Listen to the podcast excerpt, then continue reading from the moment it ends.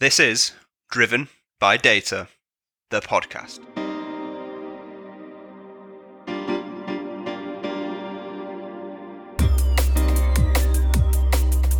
Welcome back to another season of Driven by Data, the podcast, powered by Orbition Group and hosted by me, Kyle Winterbottom. So here we are, season three of Driven by Data, the podcast. I'm delighted that you've decided to tune in and rejoin us.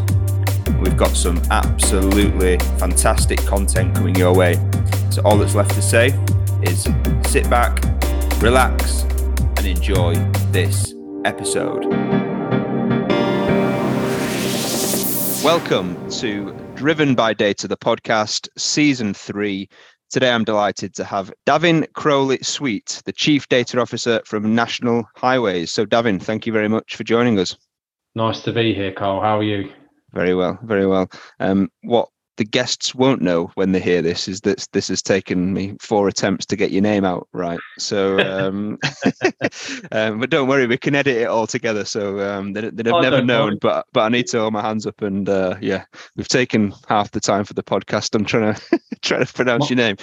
My, my, unusual name can be a blessing sometimes. The amount of times I get an email through um, from LinkedIn that says, "Dear David, can we introduce you to our data quality software?"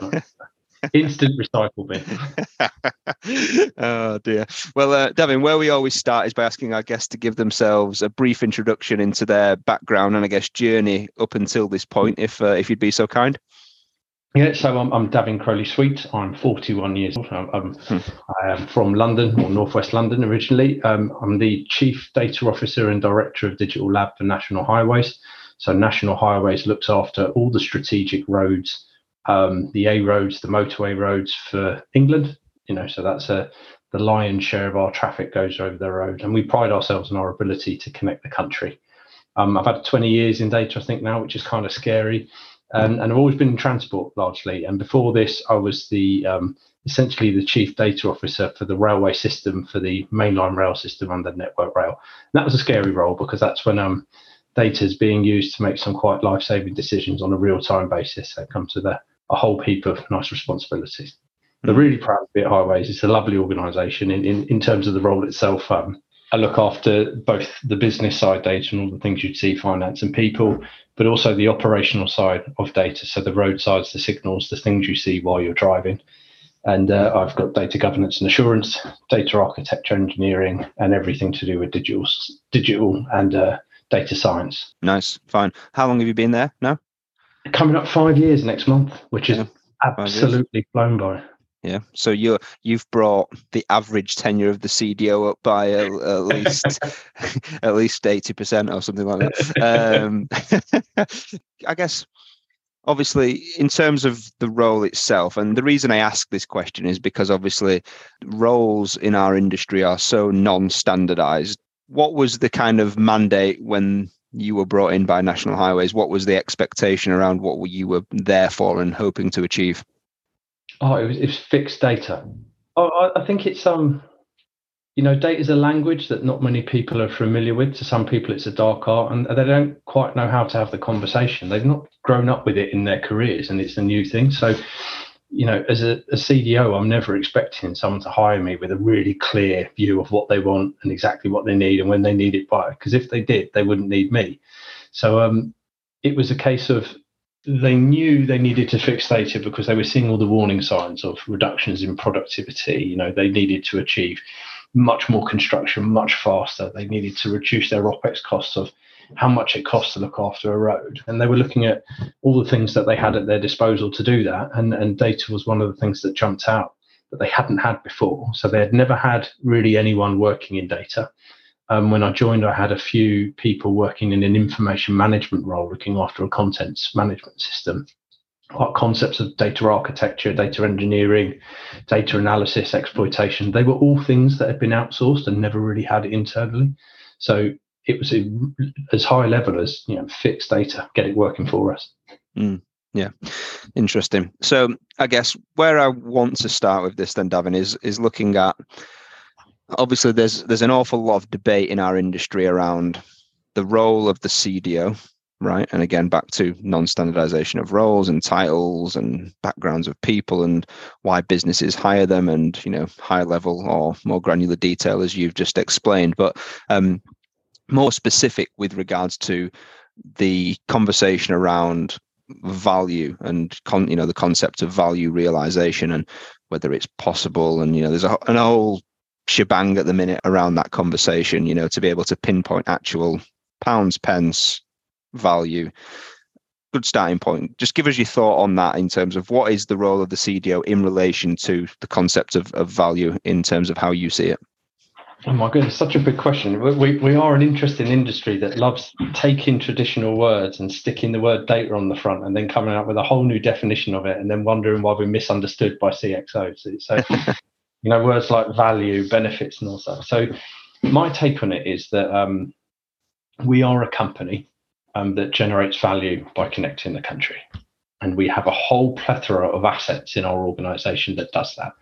Some of them are tangible, like the road, the signs, the signals itself, and some of them are intangible, like our brand, our reputation, and our data. So, my view is that I see data as one of the assets at our company's disposal for us to be able to achieve our goals and generate value. So, data can both generate benefits, i.e., I do something, there is a return from using that data, a cost reduction or something's created but that data has a value whether I do something with it or not.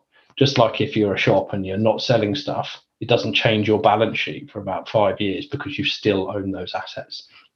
So my job principally is around helping the organization understanding the size and scale of the data assets it owns, helping them understand how those data assets can create benefit for the company, what they need, what interventions they need to make to be able to manage those data assets and use those data assets effectively, and create a digital um, leadership and data capability right through the organization so that those assets can be managed for the long term.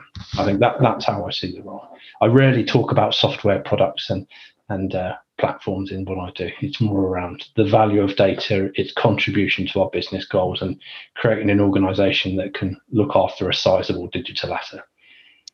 Yeah, so that's really interesting then. So uh, I'm going to ask you a question here, and I don't know whether you'll be able to kind of give the answer because it might have just always been the way that you've thought. But at what point in time did you make the the kind of separation of value in terms of the data that we have sat in our systems, databases, etc., it as a value whether we use it or not, versus mm. value by which 90% of the data analytics community attributes to the benefit of you that you've just described, right? The value that you get out of doing a data analytics project that's cost you something, but in return, there will be a return on that investment, hopefully, or not, as in many cases. But when did that kind of separation occur for you? Is was there a particular point that this kind of just yeah. made sense?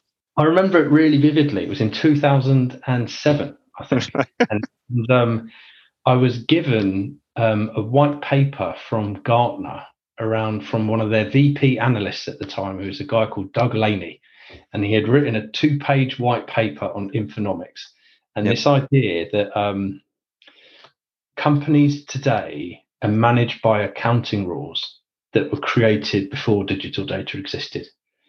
And those accounting rules have essentially taught us and institutionalized us to only see the tangible assets and build our company's governance structures and decisions around our, our tangibles. And that had those accounting rules been rewritten today with digital data and the way the market works, we would have been applying those to data and we would have made those assets visible. Um, and it was reading that paper and then his onward work on Infonomics, which came out much, much later, that was the, the turning point for me. And the, the, the, the thing that sticks in my head is before that point, I remember thinking of data as a, a digital reflection of the asset. And after that paper, I was like, no, no, no, data is not a reflection of the asset. Data is the asset. And then that's when I thought, okay, if it's an asset, what are all the terms that we apply to assets? You know, so what's its value what's its cost you know and why didn't i know it? Why didn't i know this stuff? Why is it when i read the balance sheet of an organization i know more about its office furniture than i do about its data? And i thought that was quite insane. And you know, you look at a balance sheet and we'll account for our Microsoft Windows licenses, but we won't account for 50 years of data about how we've managed the most complex asset in the world, or one of them at least. And I just thought, why aren't we just doing that? Why aren't we applying all these known things to data? But yeah, it didn't make sense to me. And then and then it just led to a line of constant questioning why, why, why, why, why, and it, it followed the path it did. Nice.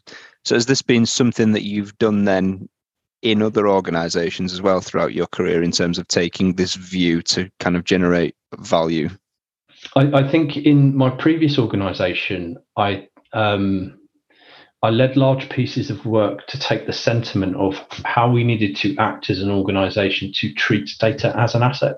Okay. You know, so I carried that mindset. So what are the things we need to do? But it wasn't until I joined Highways that I found the organization at the right time, the right place, I'd under the right mandate to be able to do a full enterprise valuation of okay, what's our data worth to UK PLC? This is a digital public asset that the taxpayer essentially is paid for and owns.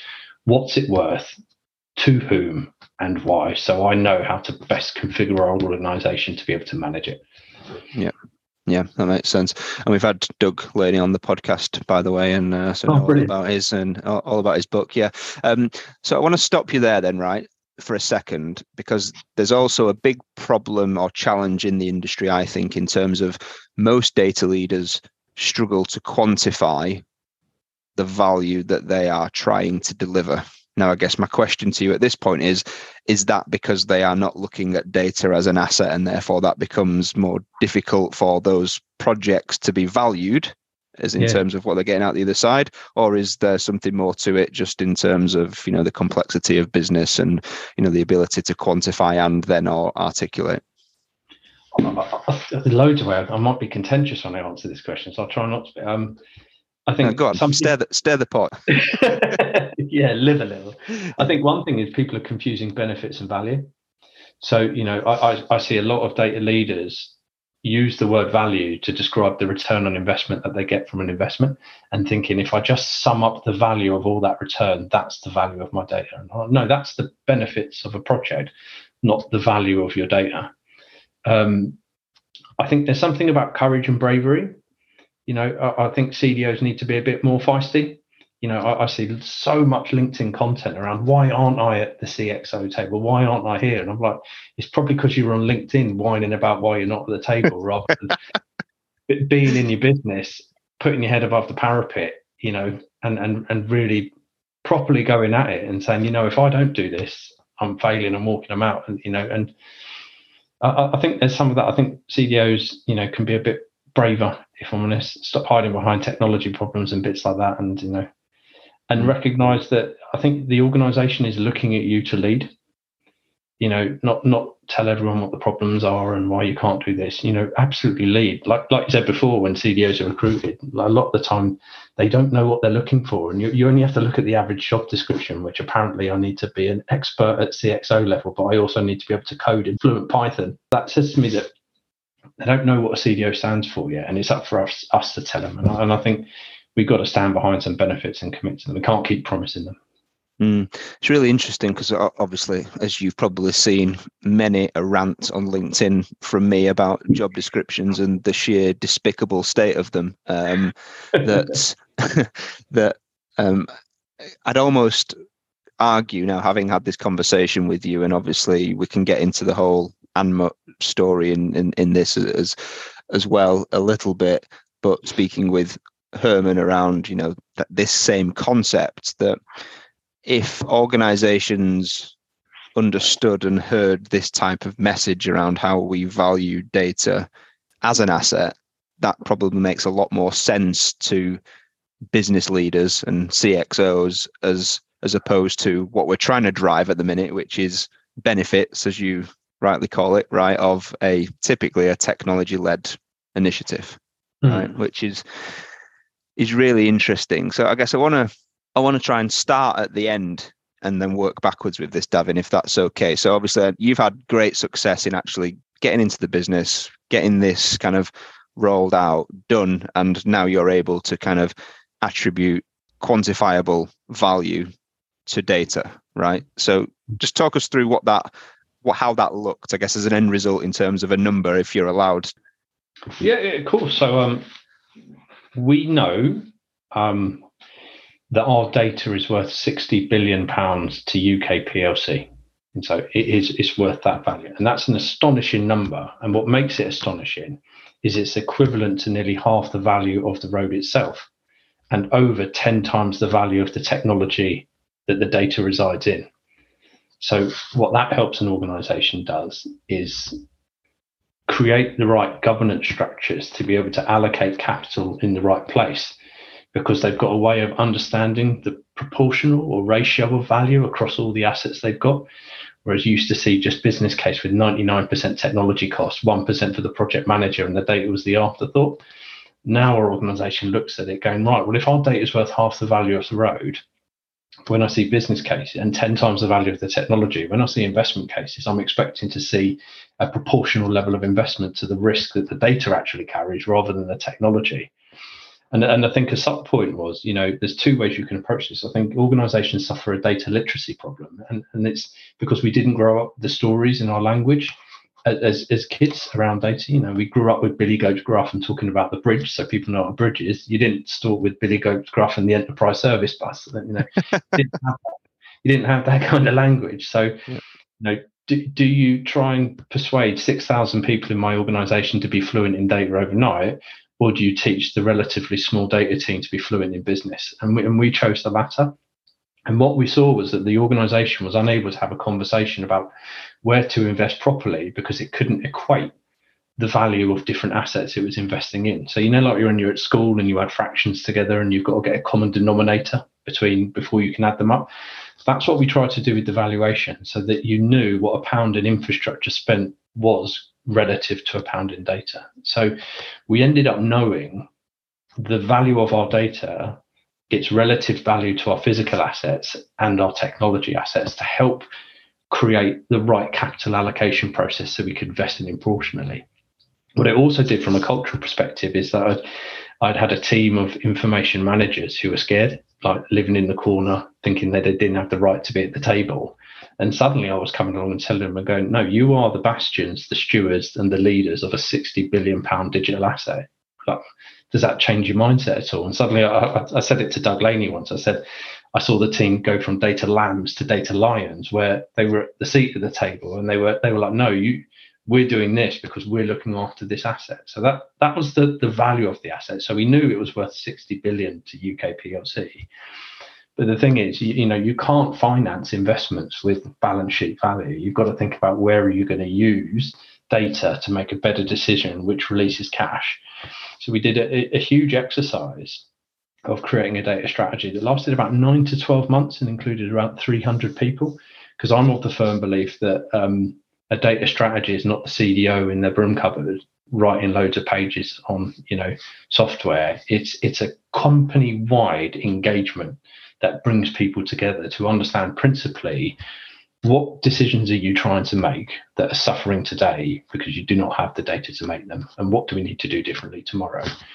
And through that we found around 800 million to 1.2 billion pounds worth of cash efficient over i think to about a 10 to 15 year period as a result of about 70 to 80 different questions and different things that could be answered if you had the data. And, and we went through that then process of just well what would the projects and programs look like, feel like, and be like to unlock that value? And, and we're just on our path to gradually doing it, but not doing it as a big, giant, monolith mega program. Like as and when people are ready, they pick up a project and they run with it. You know, because I think you've got to go at the pace of the culture of the organization and its emotional resilience to being able to change at that pace. And, and I think that's where I got it massively wrong in the start that I I joined an organization fresh, and while I was technically correct with this lovely strategy, the organization just wasn't ready, and I hadn't earned the mandate to do it.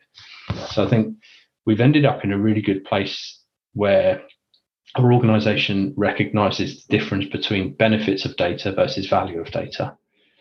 The value of data is helping us shape the culture of the organization to look after a digital asset and the leadership of the organization to help us invest in it properly and seeing it as one of the many assets we can invest in to deliver our goals and not just a digital reflection.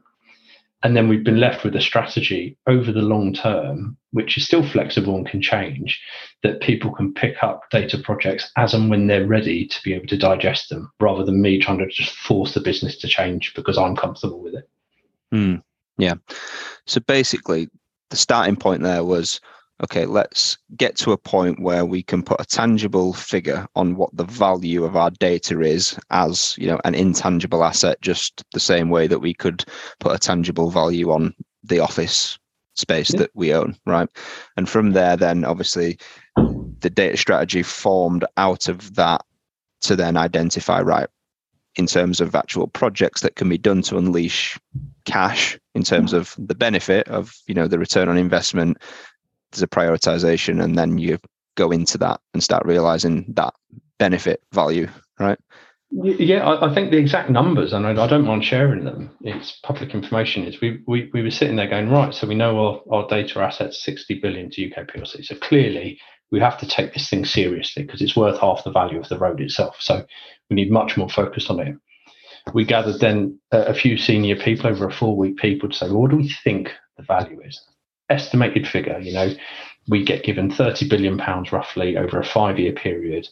We're at X level of maturity as a company. What do we think benefit we could generate over 10 years? We, we estimated a billion. We, we knew our current return on investment was for every pound spent, there was a 2.7 return. So we estimated that, well, well, let's apply that to data. If we think there's a billion pounds worth of benefit available, we would probably need 300 million to get us there. And then we said, well, if we're going to spend 300 million over a five, 10 year period to deliver a billion worth of cash benefits, would it be prudent to spend 1% of that value in creating the plan and the strategy for it? And the business was like, well, that sounds eminently sensible to do. And then suddenly, purely creating the data strategy and the plan became a business change program in its own right of 3 million just to get us to that point and and that's what I think really set us up for success. That it wasn't me in a corner appearing with a document. It really, literally was nine to twelve months, large scale investment in developing the plan, mm. and and that resonated with the language of the business. You know, when we build a new road, we don't just decide tomorrow we're building it. We we spend years and years planning it. And what I was trying to do is leverage that culture that already existed in the business around, you know, let's spend years planning something and then build it properly and absolutely blitz it but just apply that to our digital assets and not just our physical ones. Mm. It's really interesting, isn't it? Because you, you get into this conversation out there on LinkedIn and in the community around quick wins um, and how important those quick wins are. But it kind of seems like your organization understood through the premise of you being able to value data as an asset that hang on this thing should be taken seriously. Because i guess what typically happens in most businesses is you know we want to be data driven in quotation marks right? So they'll go and hire a few people they'll buy a bit of tech they'll bring in a data leader they'll throw a bit of cash at it and then they're kind of sitting there with a handout going okay what, what do we get from this? And then when there's not a lot it's kind of like oh this thing doesn't work. And so we're constantly in this cycle of needing to prove the quick wins while also trying to be strategic over a longer period of time, which the two are always at odds with each other, right? Um, and, and you ha- you have to find a way through it. And you know, I had to deliver quick wins, and it was more to earn the right to have the big boy conversation. You know, I, I can't just be strategic and I can't just be tactical. And I've always struggled with finding the right balance between the two, and I'm always oscillating between the two. But I think you know, as long as it's quick wins with an end to in mind and quick wins that support the strategy rather than just being opportunistic. And I think that's where people get confused. There's lots of people being opportunistic. That's very different from quick wins. You know, quick wins are still in line with strategy, still there. So I think, yeah, I, I felt that I had to earn the right to be a CDO. It's not given to you, especially when you join an organization. You're not quite sure what they do. And I think that's not unique to us. And you, you have to really set out that picture, be mm. as simple as possible, and operate at the business level. I've, I've, one of the things I've learned is be a business leader first and a data leader second. Yeah, yeah, that's really interesting. Take us back to the start then, in terms of getting getting the buy-in and the investment to go about doing it in this way in terms of you know valuing data as an asset and kind of getting the business on board with that because that that is in of itself will be completely alien concept to pretty much many people in, in the industry, right? In, in terms of a starting point. Yeah, I think it was um it wasn't a smooth ride. And I remember the, the um the young girl I, I, asked to to go through the actual investment committee to secure the budget to do that. She phoned me up after. She was really upset. She goes, "I got the approval, but like half the room I thought, what on earth is this all about? Why are we doing this?" And I was like, "Good," because if they all nodded, it meant they'd done it before and it's not new. And I was like, so it, it was a bit of a rough ride, but uh, I suppose where we started was was um going back right back to the base principles. You can't manage what you can't see and we had no way of seeing what data assets we had. And equally, the business had no way of seeing what data assets they had in a language that was meaningful to them. And the language of our business is money and infrastructure. So I had to find a way of describing data in a language that was familiar to them. And then suddenly the decisions became much simpler. I'll give you a quick example of how language can change something. So we have a huge number of engineers in our company they understand the words asset condition and asset performance. You know, if I said, what's the asset condition of the road or what's the asset condition of a bridge, they'd instantly be able to answer. And if I said, how well is that asset performing, they'd instantly be able to answer. If I then said, what's the data quality of that bridge, I guarantee you they will all going go quiet. But if I said, what's the asset condition of the data itself, i.e., but it's just the asset I'm talking about is the data. What's the condition of the data? Then they suddenly knew how to have a conversation with me. We had a shared meaning, we had the common language between the two. Mm. So we've worked really hard to say what's the language of the business and how can we frame data in that language. And then when you do that, you suddenly realize the business is not as resistant as you think. But if you talk in the language of MDM tools and like data buses and data lakes, don't be surprised when no one has a clue what you're talking about. And organizations are always under resourced and overworked you know they're not going to prioritize you if you don't take the time to learn their language. And i don't know if that helps answer your question but that that's that was very much the starting point. Yeah. No that, that i mean that makes absolute perfect sense to me. And i think you know it's interesting that you touched upon the kind of literacy piece right? Because um, there's an awful lot of uh, argument and conflict around the whole concept of data literacy and how condescending it may or may not be. And um, you know the fact that maybe the data community also needs to be more business literate or whatever the mm. case may be right? So it's a it's a real fascinating starting point but it's one of them that also makes complete sense at the same time right? It's completely logical as you said before why would we try to you know ask x amount of hundreds of thousands of people to be more data literate when we can you know change a uh, you know make 20 30 40 50 people more business literate, which makes perfect sense. And then, you know, create a language around that that so that mm-hmm. the data team know how to talk to the business in a, in a shared shared way. Makes makes absolutely perfect sense. And what it, what it does is, I think, um, and what I've seen even myself and in my team is that if if you're in a business meeting and you feel confident, people will pick up on that confidence. And and I don't think you know, people are keeping an eye on returns on investments and benefit and all these kinds of things. But I think when senior leaders choose to invest in, they're investing in the person. They're saying, "Do I trust you? Am I confident that if if I give you this pound, it's where it's best spent?" And that comes from building relationships, demonstrating values, your behaviors, your ability to speak the language of the business, your ability to be resilient when things go wrong it's not about your calculation that you've used to describe an analytics project's return.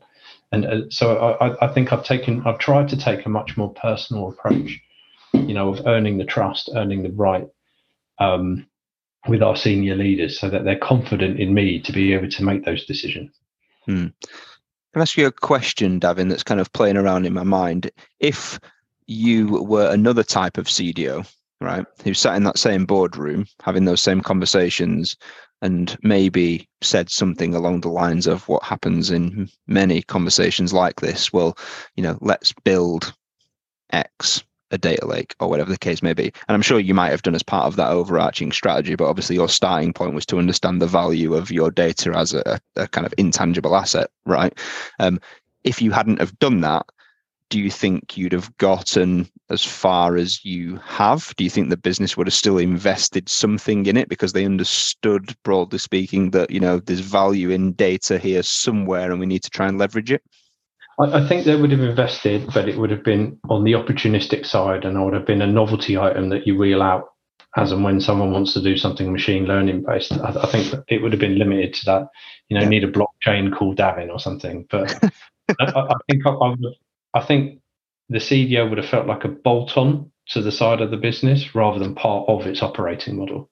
And mm-hmm. I think that's what I've desperately tried is, is that I'm not just there to enable the real uh, that and that term, the business. You know, I'm a CDO, I'm part of the business. I'm not on its side. And um, yeah, and it's funny, you know, you brought up the terms data lake. It, it's um, we've never used that term internally to describe, even though we have built the lakes and the warehouses and the marts. And I, I, think off the top of my head, there's five things. You know, I said I said to our exec, um, I've got one slide that says what I do. And uh, it says, I'm going to do five things for you. It says, one is I'm going to help you set your vision and strategy of how you're going to use your digital assets to become better, achieve benefits, achieve your goals, whatever they are. Two, I'm going to help you understand how fit for purpose those assets are at doing that today. So you've got lots of digital assets, but can they deliver?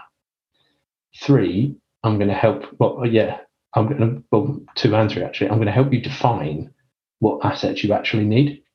I, like nothing winds me up more when people go, "My data is rubbish," and I go, "Well, well, what what data do you need, or what does good data look like?" And they go, "I don't know," and I'm like, "Well, how do you know the data you have is rubbish?" So, a huge part of being a good CDO, I think, is about really helping the business understand what data they need to be successful and if the data they've got is fit for purpose at doing so. The fourth point was around making the data accessible in a usable way. You know, and that's where we so we built, built a lake to help that capability grow. You know, we might build something else, but we didn't say I'm going to build a lake. I said I'm going to do something that help make your data available in a usable way. And then the fifth area was I'm going to use your data to generate benefit you know so you invest all this money in data and all this time and all this emotional energy into data i'm now going to use it to deliver a return. And that could be a cashable one it could be something of social value or social benefit or an enabling one but i'm going to be very very clear what it is and not not leave you wondering what it is through 15 pages of powerpoint slide deck. You're going to get one page that says exactly what.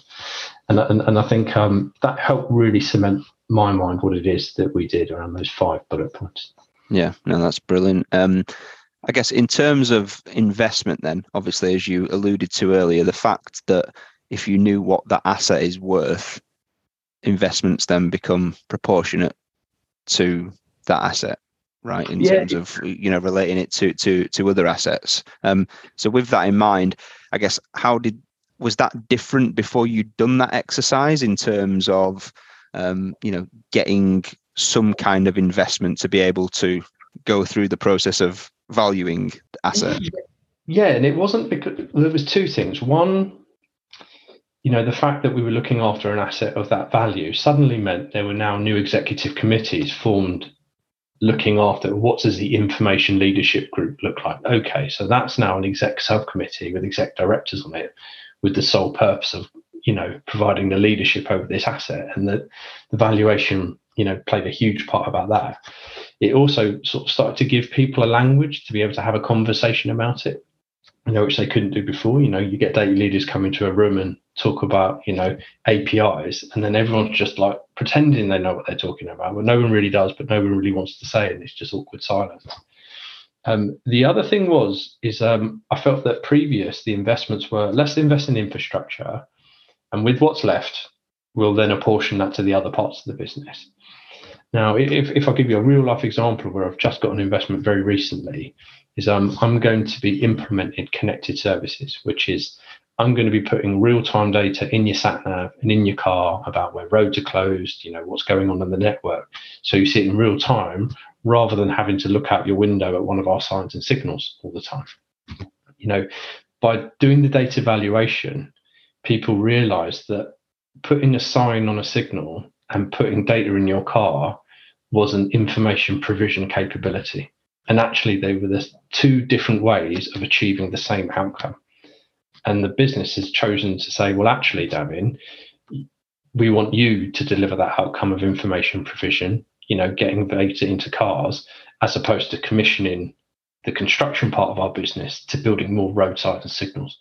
You know, mm-hmm. because I can do it at a lower rate, I can do it without introducing carbon to the network. But those conversations were happening because they realized we were both trying to develop the same capability, but we gave them the language to show what does a pound in here invested look like versus what does a pound over there invested. Hmm.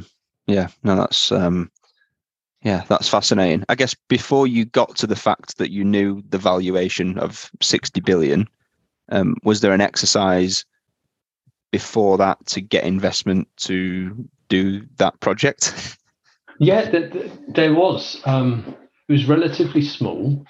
Um, and I'm just trying to think of my time scales. It it came from that whole concept of if we're going to be investing this much in a company's data over a next year period, and we want to invest, you know, three million in its strategy and its plan, it was all wrapped up under that thing. Right. So it all became part of the planning. Or if we're going to plan it, what assets do we have and how much are they worth and who are they worth what to? And, and suddenly you realize you have to go back to that. Uh, we didn't start the planning with what analytics projects could we do, what opportunistic quick wins can we get. It, it started right at the enterprise level. Mm. And people thought I was a bit crazy at first about why am I doing this strange exercise, but gradually over time, when people have seen it applied, they've been much more comfortable with it. But I, I always leverage back on the you spend X number of years planning to build a road. Why wouldn't you do the same with your digital assets?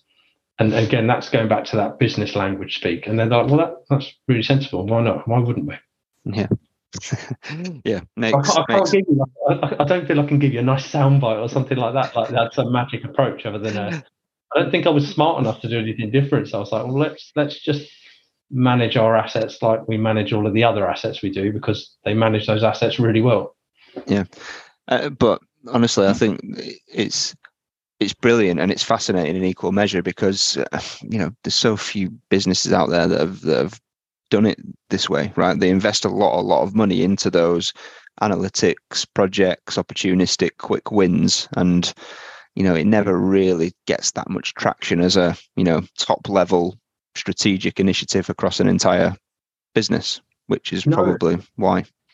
And, and do you know the funny thing is? Do you know the thing that makes me most happy about it is is it's it's not actually the return on investment. It's, um, it's the it's the impact that it's had on our brand as a company and our ability to recruit talent is by far, in my view, that the thing that I'm most happy about. Where I see all I see on LinkedIn is we're not paying data people enough. You know, everyone's like they're, they're all working for obscene salaries here, here, and here, and we can't compete, and there's too few of them. And I'm sitting there, and uh, we've not had trouble recruiting some of the best talent in the UK. And we look in different places and we bring in different people. I think I lean much towards having people with good values and behaviours, and you know, being curious and courageous, as opposed to how many lakes can you configure. But the impact it's had on our brand and our ability to retrain and attract talent as a result of that is probably what I'm most happy about. Yeah, and I'm not surprised at all, Davin, to be honest with you, because I'm very vocal about this also. But you know, I've kind of come up with this kind of three pronged um, attack, as as it were, in terms of how the data analytics community, especially more at practitioner level, um, if you want to kind of call it that, how their kind of needs, wants, and desires have changed over the last five years or so, right? Because at one point in time, rightly or wrongly, and fueled by probably a lot of wrong behaviors within businesses around the projects they were doing with data, but it often came down to who's going to pay me the most money, who's working with the sexiest tech, and who's got the sexiest projects, right? And that's what it used to be. Hmm. And all wrapped up in this we're data driven or we're going to be data driven type of, of blanket. And over the last five years many people probably feel like they've been burnt a little bit. They've gone into those businesses realized hang on there's a lot of lip service being paid here. I'm doing yeah. a load of work that i never see the end result from. You know so their work isn't visible. It isn't valued. It's not impactful.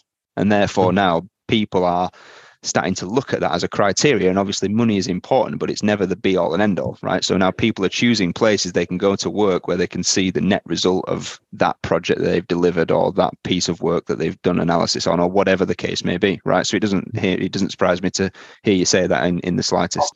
Someone from Lloyds Bank said this to me once. And uh, I, I thought that it was their approach to it. And they said they're not going to compete on compensation, they're going to compete on purpose.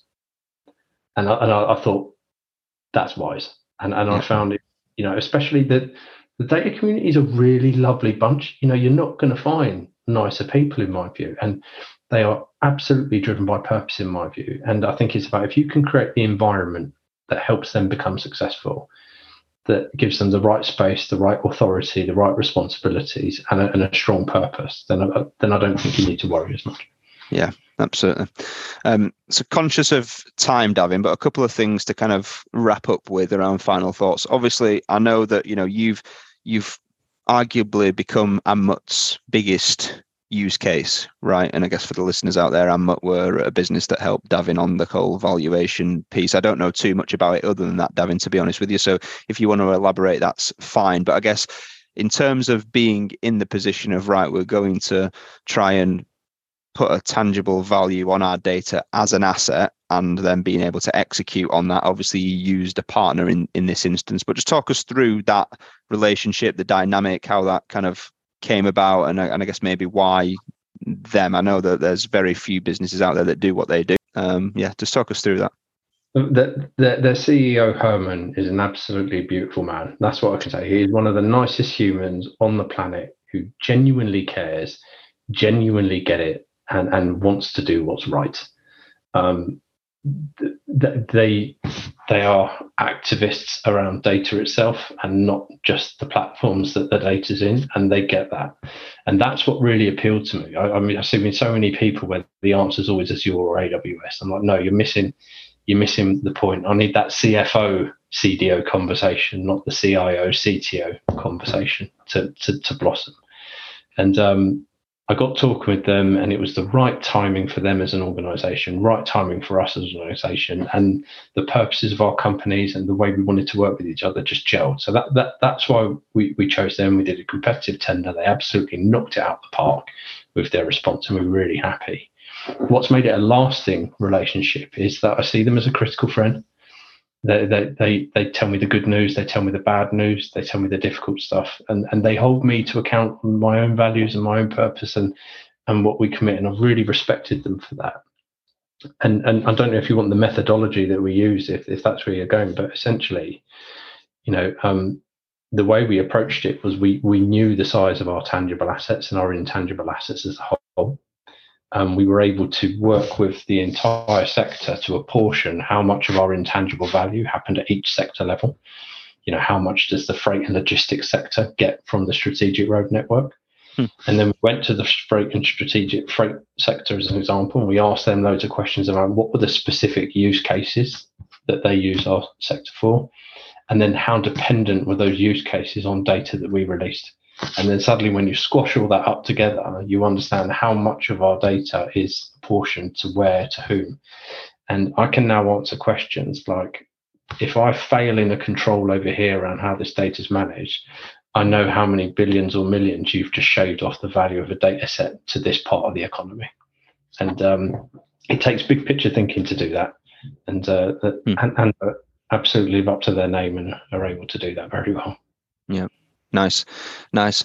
I guess in hindsight, is there anything that you would have done differently? Because it sounds like you know an overwhelmingly um, you know positive success story. But is there is there anything that you think, oh, if we'd have done this quicker or sooner, or we'd have done this instead of this, that we might be further along? Or is there anything that, despite all the success, that you think might have, have impacted it more positively?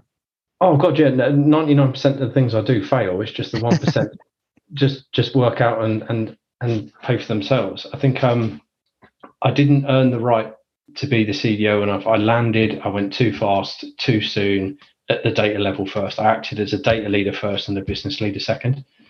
And um, I, I, think I, I I would have gone in as a business leader first. I think that's absolutely something I've learned. And I would have been disruptive but not caused disruption. And that's where i think i got it wrong. I was disruptive and caused disruption. And i think that you know that's not good. So i think you i also tried to be too strategic and i got the wrong balance of um, the quick wins and solving the problems of today. Because for me i was like these these problems today they're not problems. What i didn't realize is that some very senior people cared about those problems. And me solving those problems helped them understand that I saw the world through their eyes and building empathy is massively important. So I think I would have been less strategic, a bit more tactical, but been able to link those together. I think I would have been much braver as well.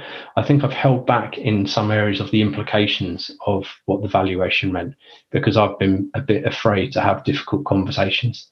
And I, I think that's something I would have done. So I would have implemented a few views or done things differently and set up governance and put my hand up and said, you know what, we're doing the wrong thing. But I was a bit just nervous about, you know, rocking the apple cart, I suppose is the way they say. So I'd have done that. So they're the they're the big three things I would have done. But I don't want the, the listeners thinking this has been a walk in the park glowing. I failed most of the things throughout my career, but I think one of the things I do all right at seems to be resilient to them and get up the next day. Yeah, no, well, yeah, really appreciate that that insight, Davin. I guess in terms of where you're at on this journey, then as far as executing on that data strategy that came out the other side of that valuation program, etc., um, and realizing of you know that one billion pound mark that you think might be available to you, how far into that are you at the moment? Quite a chunk. I'd be, uh, I'm, I'm thinking, you know, if, if give you a sense of scale, just to have these things ramp up, we, we had one project that I think cost around 400k to deliver and delivered 60 million of cashable benefits, and we did that within two quarters. So you know what, we're we're we're in the hundreds of millions in terms of benefits we've enabled. I think the thing for me now is, um, I think with those some of the wins that we've got, I, I actually feel the business is pushing me towards the social social economic benefits and the social value, helping level up the country. Those kinds of benefits are, are where you can really do data that will use data to make quite profound differences. So you know how can i have a massive impact on the carbon footprint that our company does? And not because i can make a data set more efficient you know how can i use digital to make the road network so attractive that it accelerates the use of electric vehicles even though we don't have a mandate of the electric vehicles? So mm. I, I, think i'm you know definitely seeing things go the socio-economic side much more. Yeah. And uh, really really want to just build the organization um, much more, not so much be data literate, but create the right playing field where people of all literacy levels for data can play comfortably. And that's some good coaching I had from um, guy John Kerner, which is about my job's not to turn data dinosaurs into data ninjas. It's to create a playing field where data dinosaurs and data ninjas can play together. And I think uh, I, I want to focus on that a bit more around working with our HR functions to say how can I you know create the right leadership capabilities for the organisation for all of our employees. Yeah, yeah, absolutely. No, makes perfect sense. Well, Davin, look, conscious of of time, um, but look, thank you so much for coming on the show, giving us your time, and being so um, open and and honest. Um, and yeah, we uh, look forward to seeing how the rest of the the journey unfolds. No, my pleasure. Thank you very much. All right. Speak soon. Bye. But that's it for this episode of Driven by Data, the podcast. I hope you enjoyed it. I'll be back next week speaking with another thought leader from the world of data and analytics. Until then, please follow Orbition Group on social media if you've not already done so, where you'll be able to subscribe and therefore be made aware of the podcasts as they arrive. And please share, like, and leave reviews so that more people from our industry get to hear and benefit from these too. If you've got any questions or you want to suggest ideas for topics or potential guests, then please feel free to reach out to me. Thanks for listening, and I'll be back next week.